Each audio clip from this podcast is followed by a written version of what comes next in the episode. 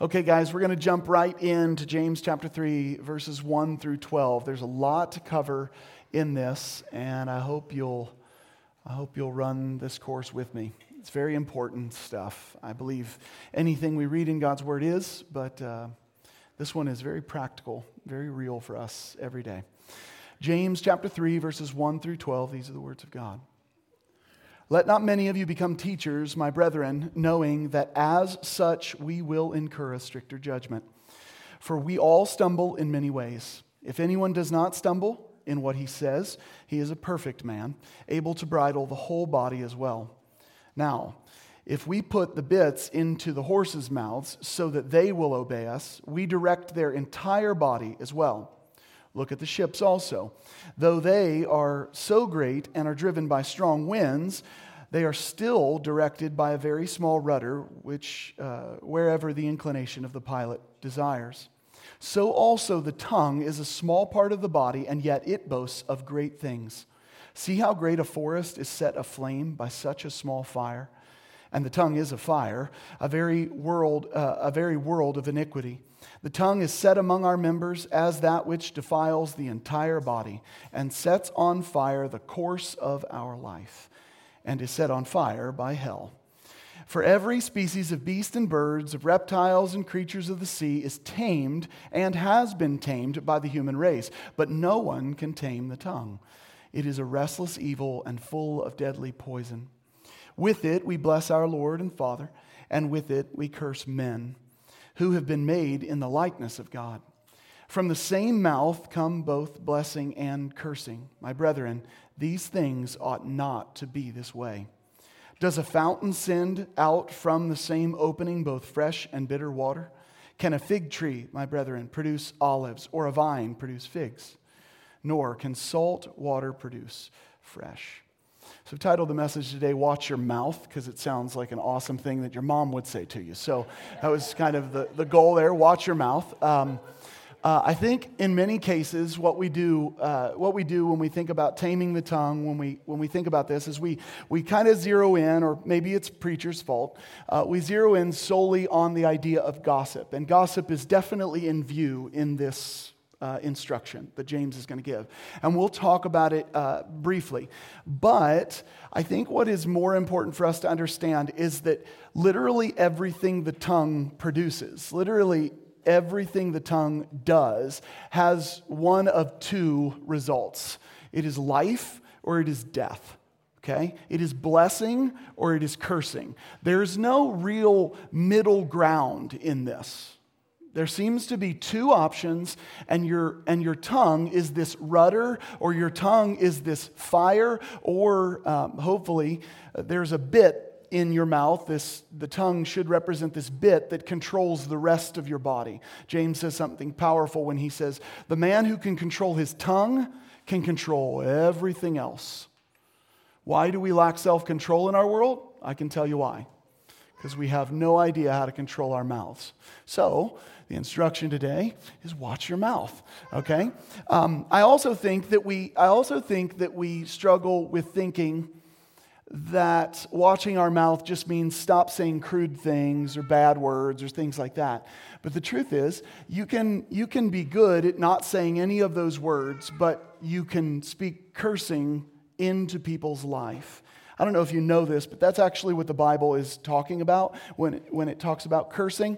Uh, it is our invention that cursing is a couple of words that people don't say or that make a movie rated R. That, that's, that's a, an invention of human nature. Is that careless speech? Sure, but it's not cursing the way we uh, understand it according to the Bible. So we need to be careful with what we're doing. We need to watch our mouths. We also need to tame our tongue. So that's the point of all of this. So there's kind of four sections to this message, and I hope you'll, I hope you'll you know, track with me through all of them. Each one of them builds on the next, and I, I believe the last one, of course, presents us with how to live our lives. So, first, we need to understand uh, that what we say comes from somewhere. Not only do we have two options with our speech, life or death, but what we say comes from somewhere. And in our case, the Bible tells us it comes from the heart. So we're going to deal with that first. And then the second thing that we're going to do is we're going to look at the power of speech according to established wisdom literature.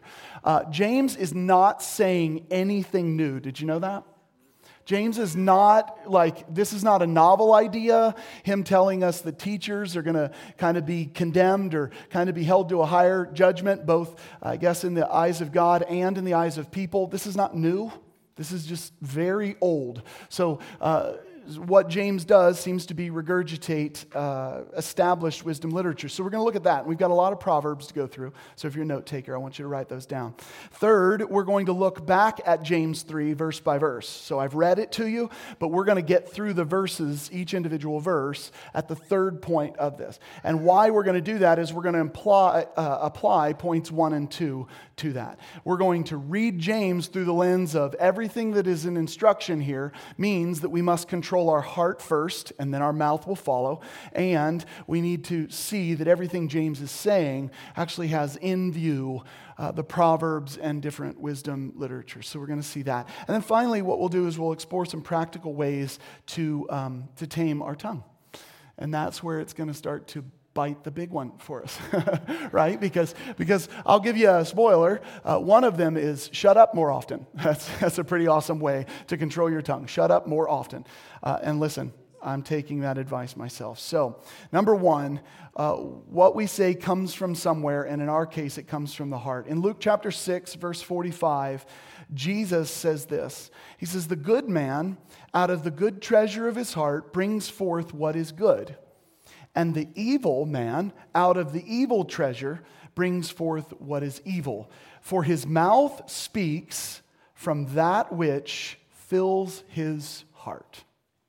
Uh, the King James is famously quoted, right? Out of the heart the mouth speaketh right? That's what most people are used to hearing, right? But it is, it is so important to understand that what we're going to say, what we're going to, all of our speech is actually going to come from whatever fills our heart. Now, there's also another thing that is worth uh, observing here, and that is that Jesus, uh, who says, No one is good but the Father, also says right here that, well, a good man uh, utters things from the treasure of his heart, and a bad man from the evil that's in his heart. So, what gives? Jesus? Is God the only one who is good, or what's actually happening?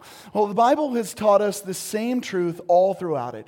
Those who trust in God are credited, faith, are credited with righteousness.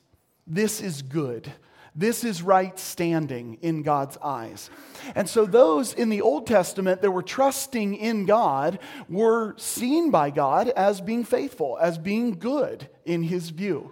This is a, this is a strange idea for the scripture for us to jump in and say, well, make sure you're careful on calling people good because nobody's good we get it. All have sinned and fall short of the glory of God. But the same Jesus who says, No one is good but the Father, also says, A good man speaks from the good that's stored up in his heart, and a bad man from the evil treasure that is within. So just kind of take that into consideration when you're studying the rest of God's word. So Jesus says, From your mouth speaks, uh, your mouth speaks that which comes from your heart.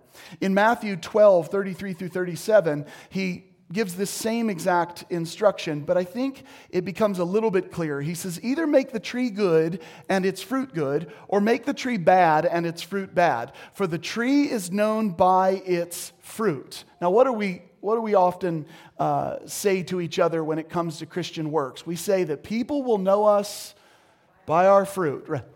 Right, so in some sense, we have been grafted into this tree or this vine, whichever way you want to look at it. Uh, Jesus is the vine, we're the branches, and we are intended to produce fruit in our life. Each and every one of us are supposed to be producing fruit. And we produce fruit because of what? The good tree we're attached to. So, this reinforces my point from just a second ago, which is there are people that Jesus refers to as good, but who are they? Those abiding in the vine, those trusting in Him. Okay? So that's the way this works. And so if the tree is good, the fruit will be good. If the tree is bad, the fruit will be bad. For the tree is known by its fruit. And then Jesus, talking to Pharisees and Sadducees, he says, You brood of vipers, how can you, being evil, speak what is good? that's pretty, those pretty bold words, isn't it? Right? And who is Jesus talking to? He's talking to his elect people. these are, these are the, uh, the chosen Jewish people for the purpose of going into the world and, and telling the world of God's great uh, economy and great law and great ways, but they hadn't done their job. And so, because they hadn't done their job, they just kind of instituted man made religion and made a mess of everything. So, Jesus looks at him and he says, You brood of vipers. Um, uh, what, what's your problem? How can you, being evil, speak what is good? For the mouth speaks out of that which fills the heart. The good man brings out of his good treasure what is good. Whatever is filling it that is good is going to come out. And the evil man brings out his evil treasure, uh, out of his evil treasure, what is evil. But I tell you that every careless word that people speak, they shall give an account for it in the day of judgment. Now, it's really important that line is going to come back when we get to James chapter 3, verse 1. Okay? I want you to see right here that absolutely everybody in this room, everybody on this planet, is going to be held to account for the careless words they speak. I'm going to take a drink and let that settle in. It does not say that every person is going to be held to account because they dropped the F bomb. It does not say everybody's going, though that's a careless word, I suppose. I think you are going to be held to account for every careless word you speak. That seems to cover a whole lot more than the things that we call curse words, doesn't it? This, is, this becomes uh, breathtaking a bit. I'm like, whoa, hold on a second. What is happening here? Okay? So there's something about our speech that needs to have care attached to it. For by your words you will be justified, and by your words you will be condemned. Do you notice that Jesus confirms something that James taught us in the last chapter? Man is not justified, man is not saved, man is not any of these things by faith alone. Look it up. It's right there as plain as day in the text. What is man justified by? Well, Jesus seems to tell us that our words are a, are a part of that justification. Why? Why is that justification a part of our words? Because it is telling of what you believe in. It is, it is telling of what is filling your heart. How many of you know that salvation is for those who confess the name of Jesus?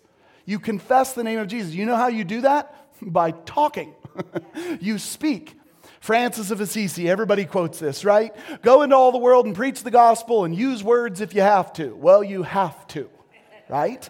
The Bible is, is filled with instruction of speak up, use your words. And then Jesus and James, his brother, hit us hard by saying, Your very words are going to justify you or they're going to condemn you.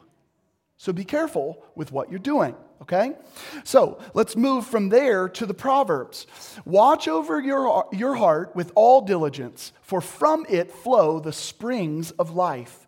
Put away from you a deceitful mouth and put devious speech far from you. So, again, these three verses have communicated the same thing. The, the things that come out of our mouth come from where? The heart. So, what should we start with? The heart. The heart has to be the starting point. Now, fortunate for us as Christians, we are people who've been born again, we've been made new, and guess what that means? That stony heart that you used to have is now what? It's now new. It's a heart of flesh that God is using to work out his plan inside of the world. Does it mean that because you are a born again Christian, because your heart has been made new, that bad things now can't come out of your mouth? No. And I think Facebook proves it. I think social media proves it. I think our arguments at home prove it. I think our gossip and our slander and our bickering and our backfighting, backbiting and our infighting all prove it. Okay? Here's what some in the church will do well, you're not showing fruit. You must not be a real Christian. Give me a break. How many Christians in this room still make mistakes? you're all not real Christians.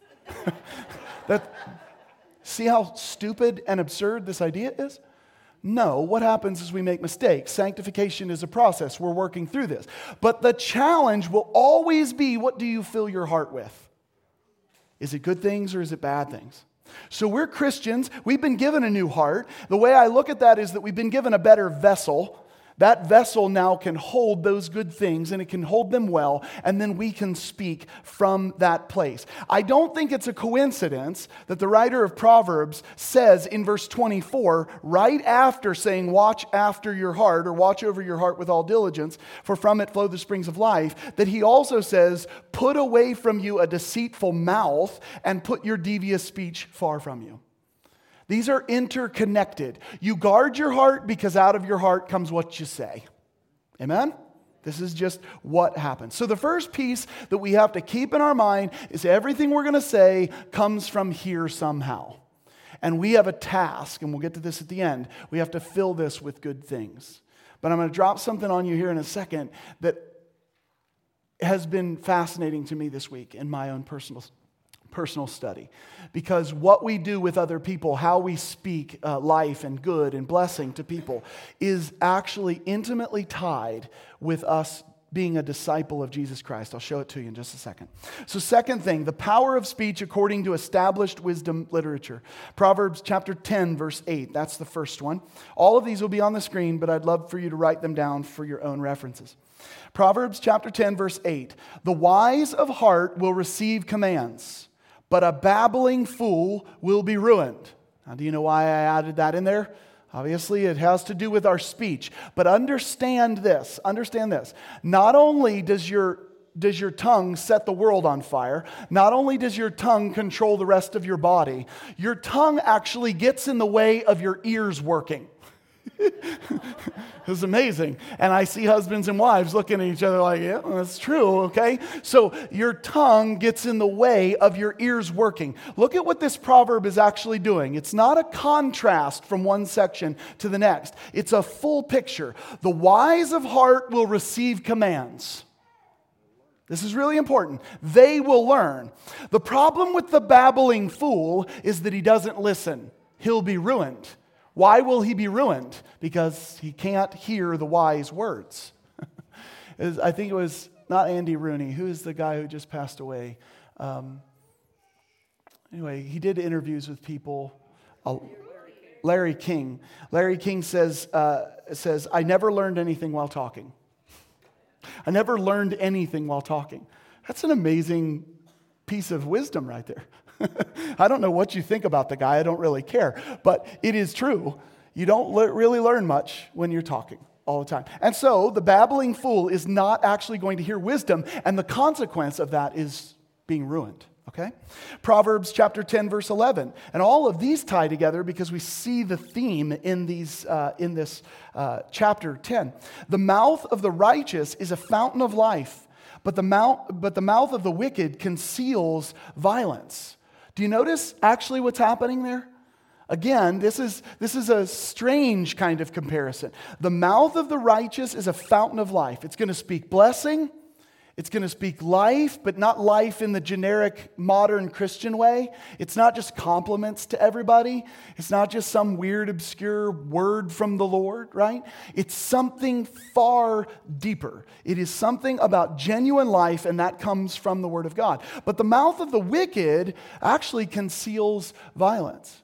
They will, they will talk too much, they'll gossip, they'll cover up all of their tracks. That's what's going to happen with the wicked. They're just going to talk their way out of certain things. This is a problem. So notice our mouth matters in what we're doing. Proverbs chapter 10 verse 21. The lips of the righteous feed many, but fools die for lack of understanding. Again, not a contrast, a fuller picture. What is it saying here? The lips of the righteous feed many. With your mouth, you have the opportunity to feed many. What are you feeding them with? Man doesn't live on bread alone, but by the very words that proceed from the mouth of God. And we can share those words in so much as that we're actually preaching what God says, right? And so the lips of the righteous feed many. But here's this weird, uh, fuller picture. But fools die for lack of understanding. You see, the fool won't hear that food or won't consume that food no matter what. So, this is just a point that is being made here. But what I want you to see is that if your heart is filled with good things and your mouth is speaking life, you are actually providing food for the world that is in need. Is this cool or what? This is why you need to know God's word. This is why you should study the Bible more, because you can't actually speak genuine life. How many of you know that the world can encourage the other people in this world exactly the same way that you can when they give compliments and when they just try to push you forward to your goals and your ideas in life. How many of you know that? You don't need Jesus to tell somebody, listen, you're an amazing person. I think you're sweet. I think you can do a lot with life. I think you should stick to your dreams. I think you should push forward in your goals and your plans. You don't need Jesus. And if that's all you ever speak, you're not speaking life, you're speaking worldly gibberish.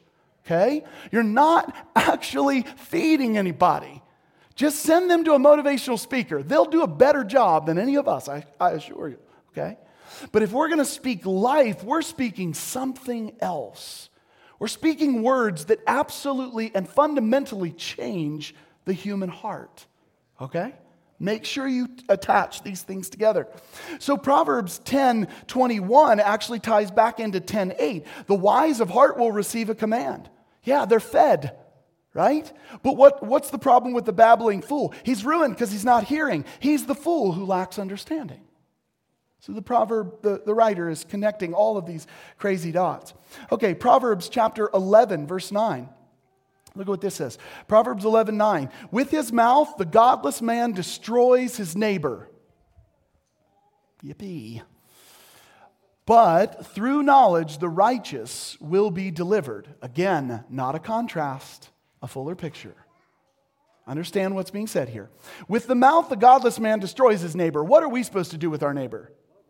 Love our neighbor. That's awesome. Okay? But here's the deal even though the godless man is destroying his neighbor, through knowledge the righteous will be delivered. Here's your promise they will destroy you.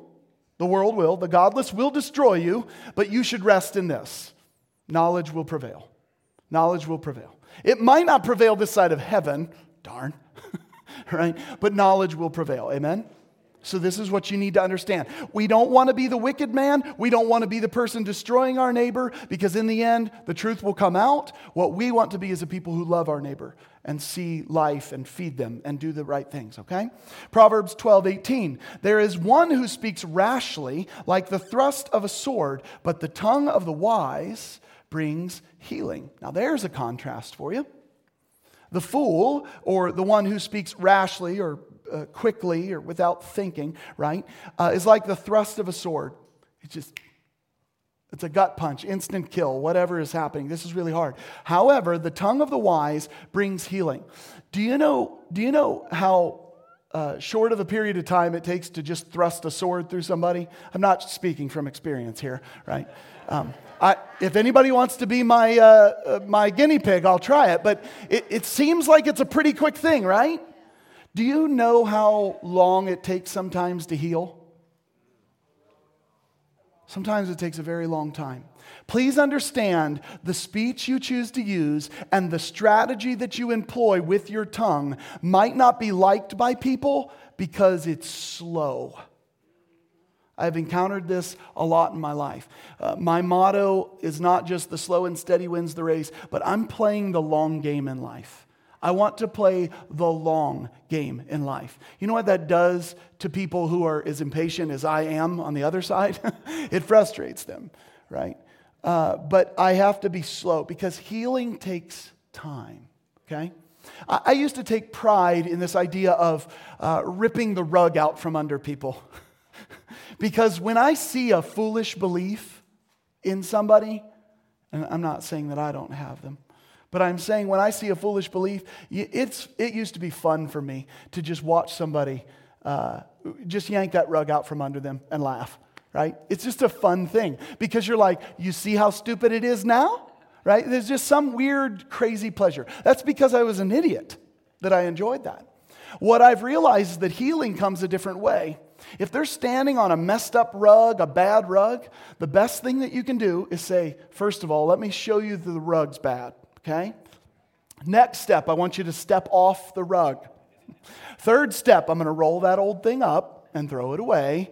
And then I'm going to put a new rug down, a new foundation, a new belief, a new truth for you to understand. And hopefully, it's a more sure foundation for you. See, this is what healing looks like, right? It's healing words. All this comes from your heart, and it's all what we're supposed to be speaking.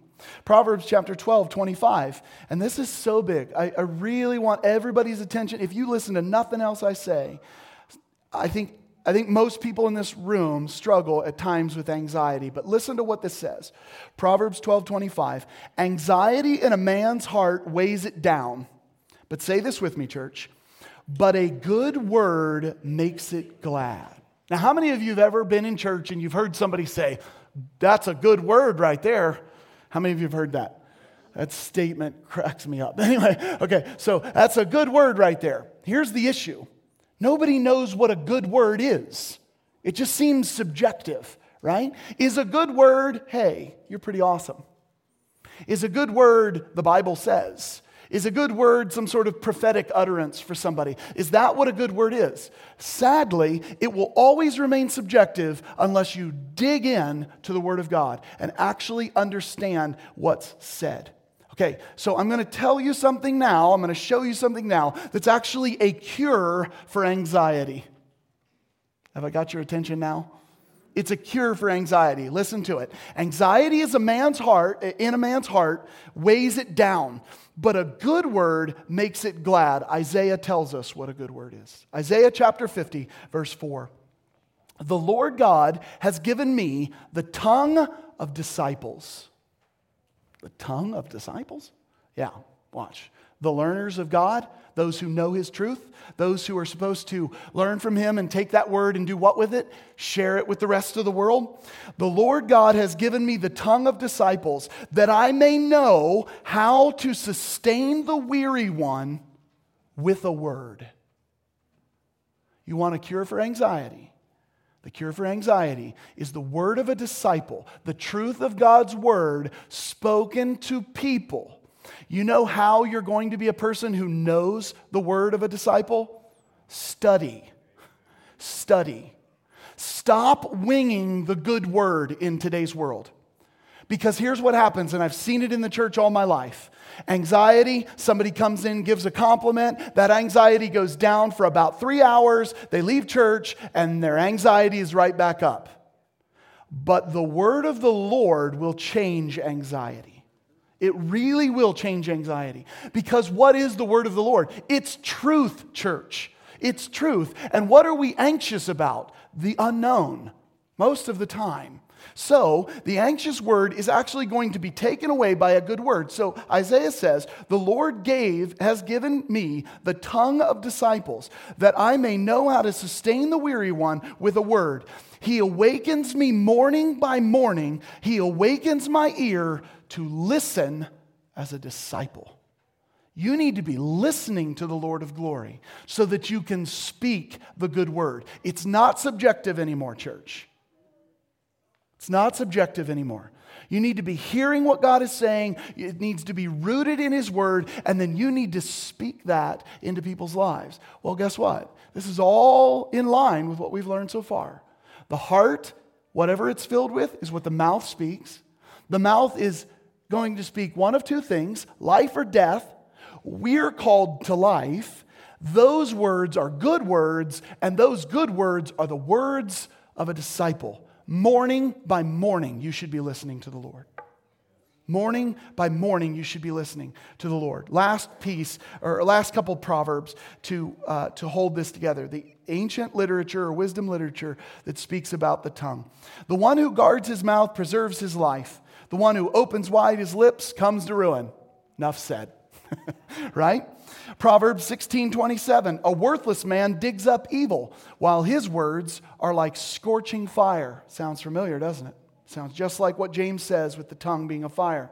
Proverbs 18 7, a fool's mouth is his ruin, and his lips are the snare of his soul. Now, notice we've connected something else now here, right? Your, your talk, your fool's mouth, is going to be your ruin, but your lips are also going to be a snare to life itself, the soul. Okay? Very important ideas. Proverbs 18 21. Death and life are in the power of the tongue. What do we choose, church? Life, right? What often comes out of our faces? Death, sadly, right? Death and life are in the power of the tongue, and those who love it will eat its fruit. The question here in interpretation would be what's the antecedent of it? Is it death and life? That is, those who choose it, death, will eat its fruit, or life will eat its fruit? Maybe. You might be able to read it that way. It seems that the antecedent is simply the tongue. And therefore, you will eat, again, it proves the same point, you will eat the fruit of whatever it is that you're producing. Right? So, death and life are in the power of the tongue, and those who love it, the tongue, will eat its fruit, whatever you choose life or death. If you choose life, you'll eat its fruit. If you choose death, you will also eat that fruit. And then this one, this is where gossip comes into play.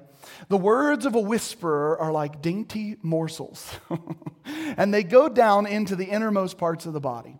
Okay, let's just, let's just beat up gossip for a second. I was always taught that gossip is defined this way gossip is when somebody is sharing with you something, uh, news with you, where you are neither part of the problem nor the solution. If you're not a part of the problem or the solution, you know what you should do? The hardest thing that you'll probably ever do in your life. Tell the person, I actually don't want to talk about this.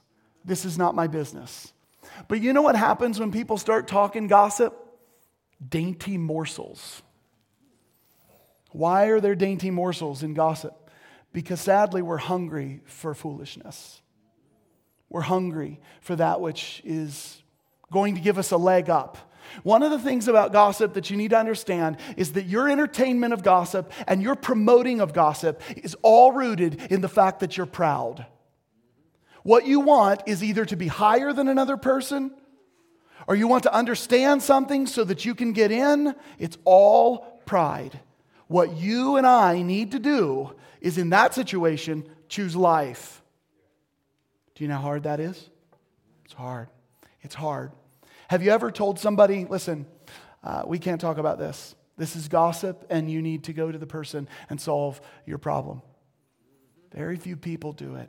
Very few, few people do it. Why? Because we're so conflict adverse in our culture. Just look somebody in the eye and say, you know what? This is not my problem. I'm not a part of it. Because guess what else the Bible says about gossip? It says that a gossip will separate close friends. How many of you know that to be true? How many of you have had people that you thought would never leave you in your life, but some lie was told and spread, and all of a sudden, thank you, bud. He's already dealing with gossip. I, what's happening in your house, guys? Anyway, no. So, so, but here's the point. I've lost close friends because lies were spoken. Wow. This is not good, church. This is not good. And you have the power to change that by not entertaining it. Entertaining it. It's a bad situation. You're joining the rank of all the foolish things that I mentioned before. Okay, so third, James 3, verse by verse, so that we can point out these two ideas in mind where our heart plays a part and where all this wisdom literature plays a part. We're going to go through this pretty quickly, okay, so that we can get through it. Let not many of you become teachers, my brethren, knowing that as such we will incur a stricter judgment, or in some translations, a greater condemnation. Okay, so one thing that we need to understand, what I brought to you from Matthew's gospel, is that everybody is going to be held to account for the careless words they speak. This is not just teachers. So, what is James actually going to? One, he would tell you, if you have a gifting of teaching, that you should aspire to that gifting. That's fine. God has given it to you. But he is also saying you shouldn't be so eager and you shouldn't be so eager for two different reasons. And this is one of the great debates among scholars on this particular passage, okay? And the great debate is this that the incurred judgment is either God having a stricter judgment obscurely for a special class of people. That seems weird, okay? Like God is going, actually, my grace has ranks to it, okay? So scholars go, I'm not sure that that's the answer to this. And then the other side, which is very few and far between, look at it and say, anybody who's been a teacher knows that if you talk for a living, everybody's scrutinizing every daggone thing you say. Amen. Amen. The stricter judgment could be from God, but the stricter judgment could be and often is from people. Now, here's why this is important because the very next line seems to help this idea that that judgment can come from just people and that they can hold you to a ridiculously high standard. Not that you shouldn't speak well, you should. But look what he says in verse 2. He says, For we all stumble in many ways. So hold on a second. Let not many of you become teachers, my brethren, knowing that you'll, be in, you'll incur a stricter judgment, but you're all going to make mistakes anyway. So, are we going to be judged harsher or do we have grace for our mistakes? What's actually happening here? So, he goes on, he says, If anyone does not stumble in what he says, he's a perfect man. Raise your hands if you're a perfect man or woman, right? Yeah, Steph, not even close. Anyway, so, okay, so this is unbelievable. None of us are perfect. So is James actually saying, well, none of you are perfect. Every one of you stumbles. But by the way, you teachers, you're going to be condemned worse. That doesn't make much sense, does it? Well, maybe it does because of the influence you have. And that's, again, what some scholars would believe. But listen to it. For we all stumble in many ways. If anyone does not stumble in what he says, he is a perfect man, able to bridle the whole body as well. What your tongue do, does, or how you control your tongue, will show how you control everything else. And what your tongue does shows what your heart is filled with. So you see the chain reaction going on here. Verse 3 Now, if we put the bits into horses' mouths so that they will obey us, we direct their entire body as well. See, there's not a bit for your tongue, the tongue is the bit for the body. Do you see it? The tongue must be controlled by something, though. The tongue needs to be controlled by a rider on this horse. Okay? And we're going to get to it when we get to the practical application here. This has to be the Spirit of God. It has to be the Spirit of God. If it is not the Spirit of God, we as Christians still tear each other apart, don't we? Left and right. And we often do it in the most covert ways. We go, eh, you know, he's a good guy. He means well. I just disagree with him completely, right? All that we do there is bring somebody's character and ideas completely crashing down in another person's eyes. We've got to be careful with how we've done this. We've gotten crafty with how we slander each other, church.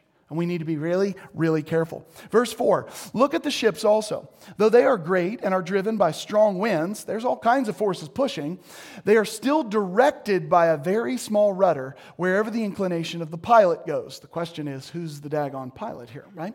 So with your tongue. So also the tongue is a small part of the body, and yet it boasts of great things. Did you notice that one of the things that James is referring to is actually arrogance here? Why you need to control your tongue is because we boast a lot of things. My daughter Sam likes to exaggerate right now, and we're working on this, right? She, she gets it she gets it naturally. She, she got it from my dad. No. anyway, so eh, when we were kids, the fish was this big all the time. And all we ever caught, all we ever caught, guys, was pop cans. Okay, so it didn't matter. That's because my brother was fishing with us. But anyway, so, but it, it's this exaggeration thing. I, I've told her time and time again, you got to bring this in. You cannot be exaggerating. Why? Because people don't even know what you're telling them. They don't know if it's the truth. They don't know what it is. We struggle with this, and it comes down to this boasting idea, this kind of boasting of great things. Let's just speak truth, church. Speak truth. When somebody says, Hey, how many people come to your church? You can look around and say, I don't know, 100 people, 120 people, pastors. Well, if I count them and their kids and then their grandkids, and then if I count everybody who's ever attended our church over a period of time, even though they've gone, 900 people come to our church. that's stupid. But that's what we do because we got ego and we want to promote things. This is not good, right? So we need to make sure we control this boasting piece. See how great a forest is set aflame by such a small fire. How many have been burned by the tongue? Come on, guys. Burned by the tongue, yes, a lot. And the tongue is a fire, the very world of iniquity. The tongue is set among the members as that which defiles the entire body and sets on fire the course of our life, and it's set on fire by hell. Wow, that's just rude. Okay, verse 7. For every species of beast and birds, of reptiles, creatures of the sea is tamed and has been tamed by the human race. But no one can tame the tongue. It is a restless evil full of deadly poison. Now, does this sound encouraging or what? Basically, what we've come away with with James, if we're going to read this literally and we're not going to take into account the whole of Scripture or even James's full communication, what we're going to come away with is nobody can win here. Isn't that right? We, we can read this. If we stop now, what we're going to come away with is we're all screwed, right? We're stuck. Our tongues are just bad business. But wait a second. What does the mouth speak? That which the heart is filled with? When you're redeemed, are you not filled with the Spirit of God? Do you not put in what is good? Can bad things come from that? Sure, but what is the thing that comes from a good tree? Good fruit. Put those together, and James cannot be saying this is a hopeless problem. He cannot be saying that. And his own words, just in a second, will prove it. Verse 9 With it we bless our Lord and Father, that's this tongue that is filled with deadly poison, and with it we curse men who have been made in the likeness of God. You want to know why it's so important? Why we should not bless God but curse men? Because by cursing his image bearers, we're cursing him anyway. What your problem is, what my problem is, is that I say a good thing to God's face, and then behind his back to his people, I'm shooting them down. You're still cursing God, that's the problem. This is why, and it doesn't matter whether they're a sinner or a saint. It doesn't matter if they're a Christian or a heathen. Jerry Clust. It doesn't, no, he's a, he's a redeemed heathen. It doesn't matter what they are. Did you know we're never called to speak curses? That's not our game, church. Our game is life. You leave the other things to God, okay? You leave this to God. For every species of beast and birds, reptiles, creatures of the sea is tamed and has been tamed by the human race, but no one can tame the tongue. It's a restless evil full of deadly poison, hopeless. With it we bless our Lord and Father, and with it we curse men who have been made in the likeness of God, hopeless. Verse 10 From the same mouth come both blessing and cursing. Hope. My brethren, these things ought not to be this way. Why instruct them that they need to change it if it's hopeless? Because it's not hopeless, right? We just need to guard our hearts, and that will guard our tongue, and then we need to say what is life giving. Verse 11 Does a fountain send out from the same opening both fresh and bitter water? What's the answer, church? No, because the second bitterness is introduced into the water. How much of the water goes bitter? All of it, right?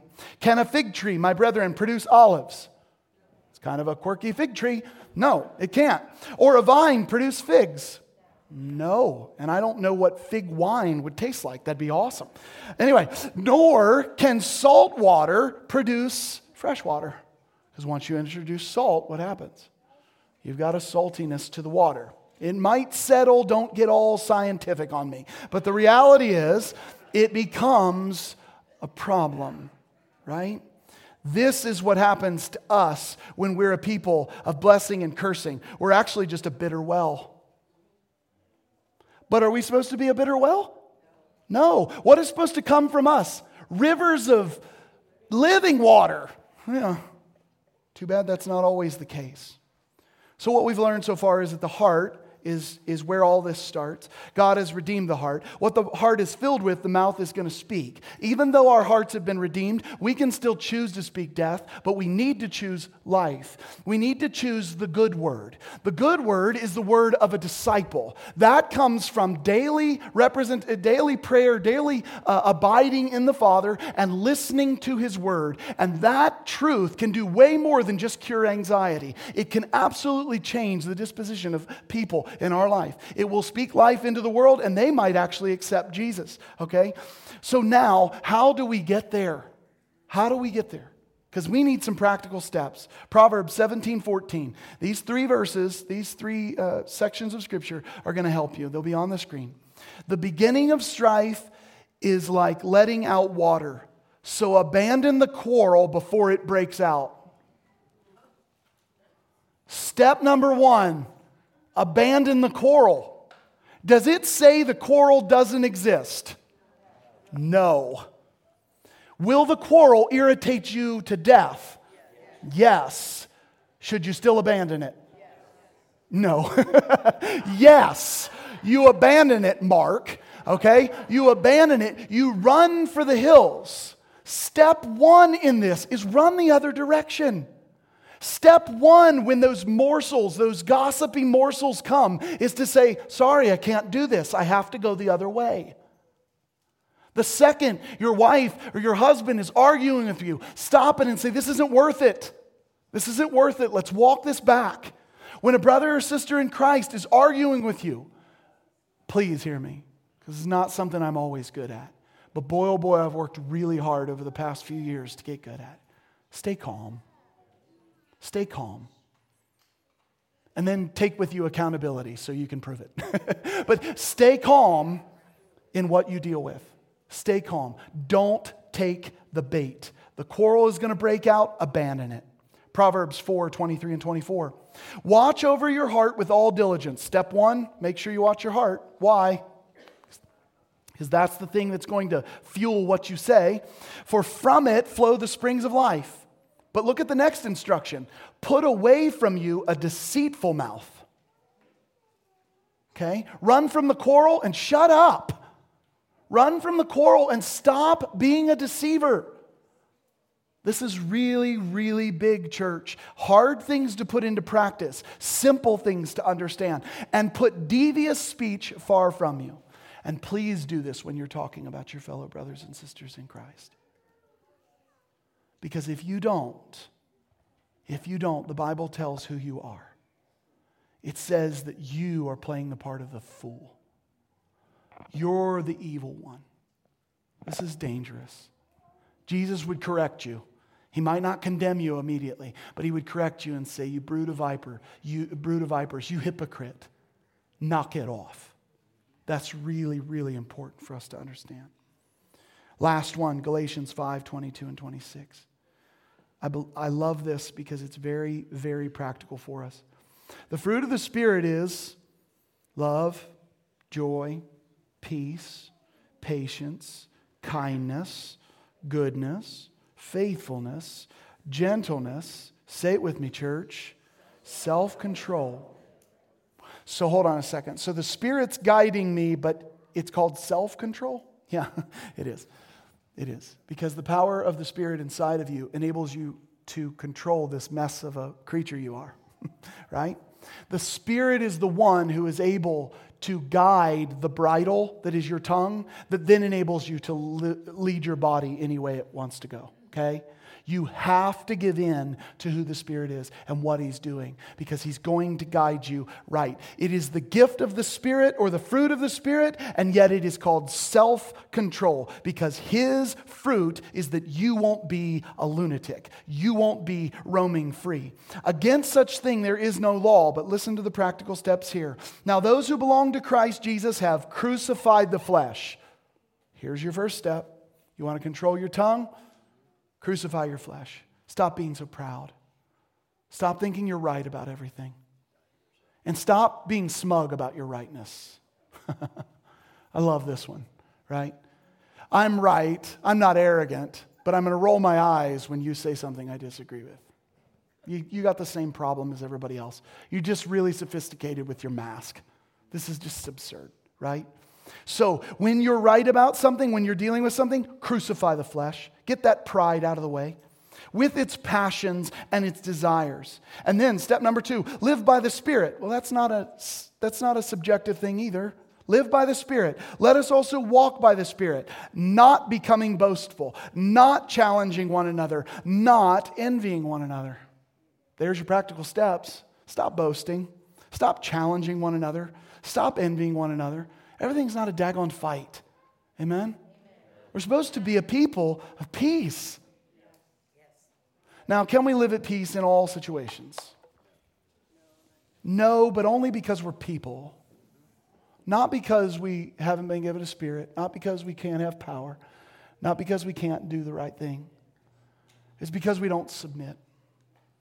So here's what I want you to see from what James is saying, just as this kind of universal, this overarching takeaway. We have got to get this fiery, poisonous mess in our mouth under control. We've got to get it under control. We need to get that under control whether we're talking to sinner or saint. Amen? In order to get that under control, we have to start with what? The heart, right? We have to fill that heart with good things. We can still make mistakes, repent. But we need to fill that heart with good things. And then, when we fill that heart with good things, we need to take into the world a life giving message, a truth that goes to all people that is a good word. Whether the person has anxiety or not, a good word that we're speaking to them. The good word is informed by God's word because it's the good word of a disciple. Those who follow Jesus. If you will speak his word, it is a good word. Guarantee it. Take it to the bank. Okay? You speak his word, and then what you do is you live in peace with people as far as it depends on you. You live at peace with them. You love them. You care for them. You be gentle with them to the best of your ability. Now, I say all of that and say, this is a lifetime journey. Anybody who knows me knows even though I'm not always trying to be an aggressive person, I like to debate and argue with people. It's a wonderful, wonderful feeling that happens inside of me. I'm not necessarily a fan of confrontation, but I sure like confrontation to get it settled rather than ignoring it and letting it fester and turning into some sort of cancer? Poor Sarah. you can leave now. Anyway, um, as a person who likes that, there, there is a place for that in, in, the, uh, in the Christian world, not a malicious place for it. There's no place for that. There is a place for reasoning together with people and debating with people and challenging people and confronting those kinds of things. There is a place when the Lord of glory calls people out and says, You brood of vipers. And we're all like, You should be more like Jesus, Jesus. you, you clearly don't know who Jesus is, do you? Right? Or Paul, who says, You foolish Galatians. You should be more like Jesus, Paul. No, no, no, no. There's a place for these correctives, these things in so much as that the heart is in the right place. And so for many years, what God has been doing in my heart has been, well, beating the snot out of it, right? He got out the cosmic meat tenderizer about five years ago, and he's beat me with it ever since. And it's a good thing. It's really a good thing. I didn't see it then, I don't always see it now. But all discipline is not welcome in the moment. But once it produces something, you see it, you're like, wow, okay? I want to share this message and I want to share that truth with you so that you don't walk out of here and go, I know Nathan. I'm going to discount everything he just said because he argues with people. Guess what else I am? A sinner. Guess what else I am? A human being. I don't do a lot of things right, to be honest with you. It doesn't mean that that truth is not there. What I hope you'll do, what I hope we'll all do, is I hope we'll get better at how we communicate with each other. I hope that we'll be more patient with each other before we pack our bags and break fellowship. I hope that we'll love each other enough to iron out things that maybe other people have never been able to iron out. Let's just give it a shot. Let's give it a shot. Let's love each other. Let's fight for that which is good. Amen? And please, hear me with this last one. If you have gossip happening in your life, shut it down. Shut it down. It's easy when you're listening to gossip about somebody else, but I'm telling you from firsthand experience, when that gossip separates you from a close friend, it is a bitter pill to swallow. So it's all fun and games when you're on the good side of it, when it's a tasty morsel, right? Shut it down. Shut it down. Because there is no good in this food on the other side, okay? Our hearts are what fuel what our tongues say.